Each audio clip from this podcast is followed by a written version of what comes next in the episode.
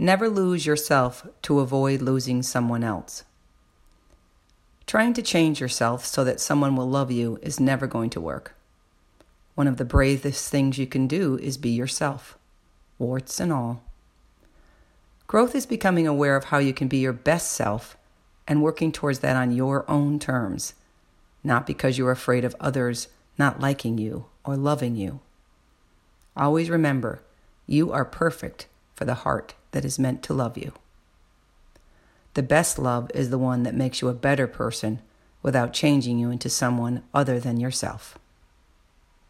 Be loved for you.